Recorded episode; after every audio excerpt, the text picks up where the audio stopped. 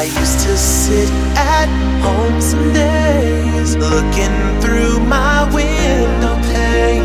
I need to find a way out.